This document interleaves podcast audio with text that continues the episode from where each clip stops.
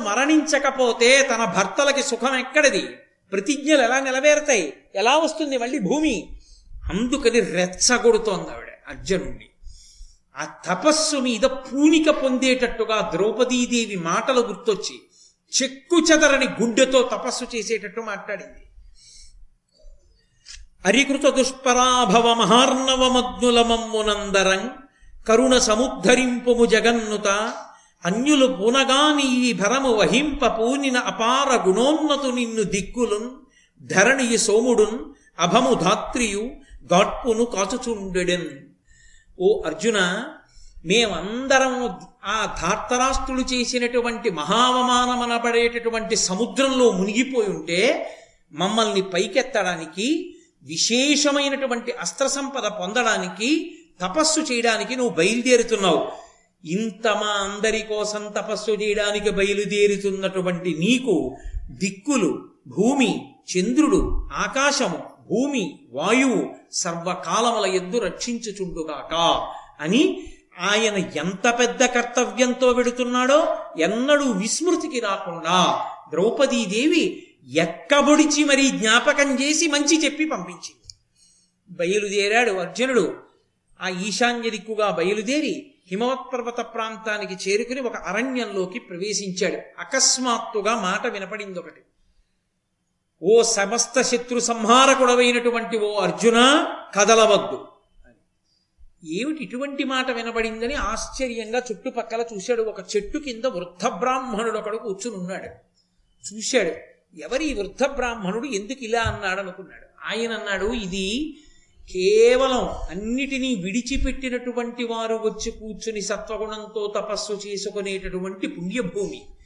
అటువంటి చోటికి ఈ మందర పర్వతం మీదకి నువ్వు వచ్చి ఇక్కడ వాతావరణాన్నంతటినీ చెడగొడుతూ చేతిలో గాంధీవాన్ని అక్షయబాణ తూణీరాల్ని కట్టుకుని తిరుగుతున్నావేమిటి? కాబట్టి నువ్వు ఇక్కడ ఉండక వెళ్ళిపో అన్నాడు.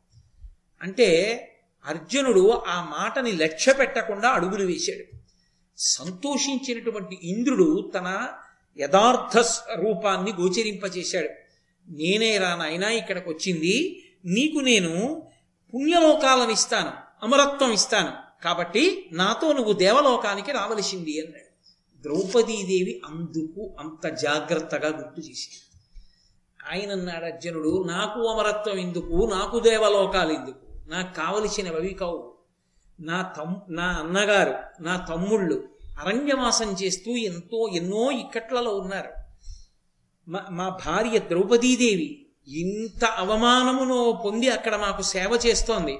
వీళ్ళందరూ అవమాన భారంలోంచి బయటికి రావాలి అంటే నేను పరమశివుడి గురించి నిశ్చలమైన తపస్సు చేసి ఆయన అనుగ్రహంతో దివ్యాస్త్ర సంపదని పొందాలి.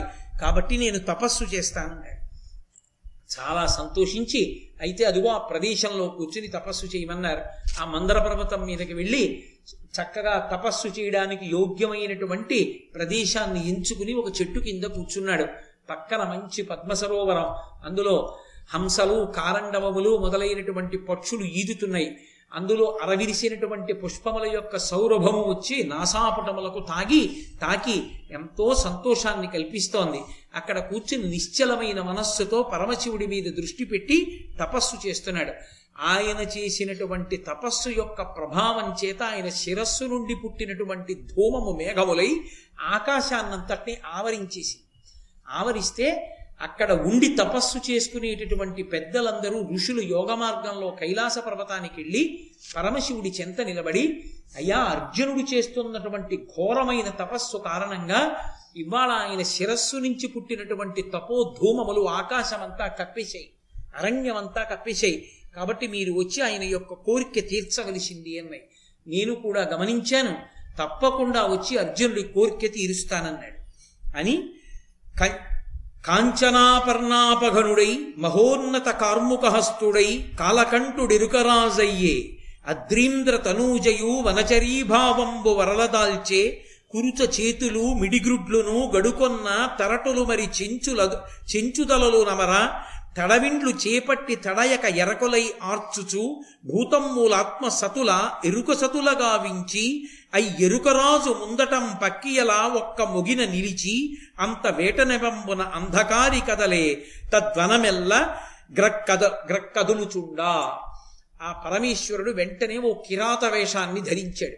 ధరించి ఆ జటాజూర్ణాన్నంతటినీ కూడా కట్టుకుని ఓ జింక ఒక జింక చర్మాన్ని కట్టుకున్నటువంటి వాడై విశేషమైనటువంటి బలంతో కూడుకున్న శరీరంతో అమ్ముల పొదిని వెనకాతల కట్టుకుని చేతిలో ధనస్సు పట్టుకుని ఆ తలపాగ మీద పక్షి ఈకలు పెట్టుకుని తన చుట్టూ ఉన్నటువంటి ప్రమదగణాలు భూతగణాలు అన్నీ కూడా పొట్టి చేతులతో కూడుకున్నటువంటి ఎరుకల వారైతే వాళ్ళ యొక్క భార్యలందరూ కూడా చించితలైపోతే పరమశివుని యొక్క హృదయాన్ని తెలుసుకున్నటువంటి పార్వతీదేవి ఒక ఎరుకల సానిగా మారిపోతే ఆమె పక్కన నిలబడి ఉంటే అప్పుడు వనచరీభావంబు వరలదాల్చే ఆమె అరణ్యములలో తిరిగేటటువంటి ఒక కిరాతుని యొక్క భార్యారూపాన్ని పొందితే వీళ్ళందరితో కలిసి ఆ భూతగణాలన్నీ పక్కన ముందు వెనక నడిచి వస్తుంటే ఆయన నడిచి వెడుతూ ఆ అరణ్యంలో వెడుతుంటే ఆ అరణ్యంలో ఉన్న పరిస్థితి ఎలా ఉండేట ఉందంటేట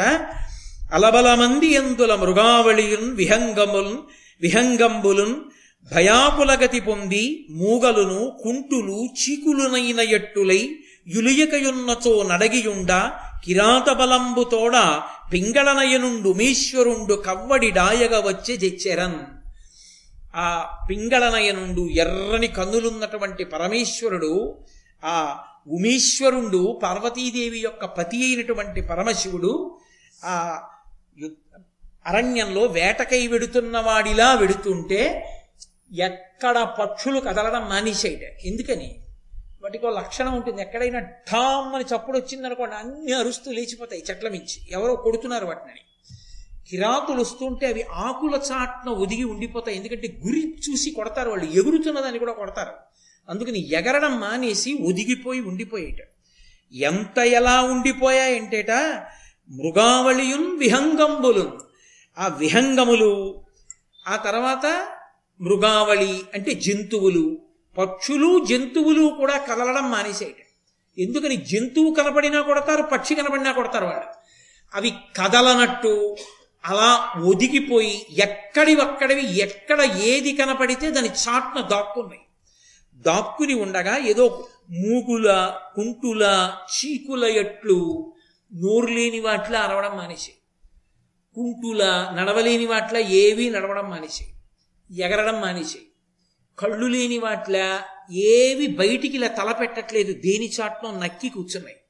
అరణ్యం అంతా ఒక్కసారి పక్షుల కదలికలు మృగాల కదలికలు అరుపులు కేకలు అన్నీ ఆగిపోయి బయలుదేరి పరమశివుడు నడుస్తున్నాడు ముందు నడిచి తన దగ్గర ఉన్న భూతగణాల్లో ప్రమదగణాల్లో ఒక అసురుణ్ణి పిలిచి ఉరే నువ్వు మూ మూకాసురుడనేటటువంటి వాడివి నువ్వు వెంటనే అడవి పంది వేషాన్ని పొంది అదిగో తపస్సు చేసుకుంటున్నటువంటి ఆ అర్జునుడి దగ్గరికి వెళ్ళమన్నాడు. వాడు పెద్ద అరుపు అరుస్తూ అడవి పంది పరిగెత్తింది. వెంటనే ఆ తపస్సు చేసుకుంటున్నటువంటి అర్జునుడు లేచి గాంధీవంలో బాణాలు ఎక్కుపెట్టి ఒక బాణాన్ని ఆ అడవి పంది మీదకి వేశాడు. ఈయన ఇట్నుంచి బాణం వేశాడు కిరాత రూపంలో ఉన్నటువంటి పరమశివుడు అట్నుంచి బాణం వేశాడు. బాణాలు రెండు పక్కలా తగిలాయి. తగలగానే అది గిరగిరా తిరిగి కింద పడిపోయి అంతర్ధానమైంది. అయిపోగానే కిరాత వేషంలో ఉన్న పరమశివుడు వచ్చాడు. ఏమిరా నీకు వేట నియమం తెలియదా? నేను బాణం వేసినటువంటి అడవి పంది మీద నువ్వెందుకు బాణం వేశావన్నాడు అర్జునుడు.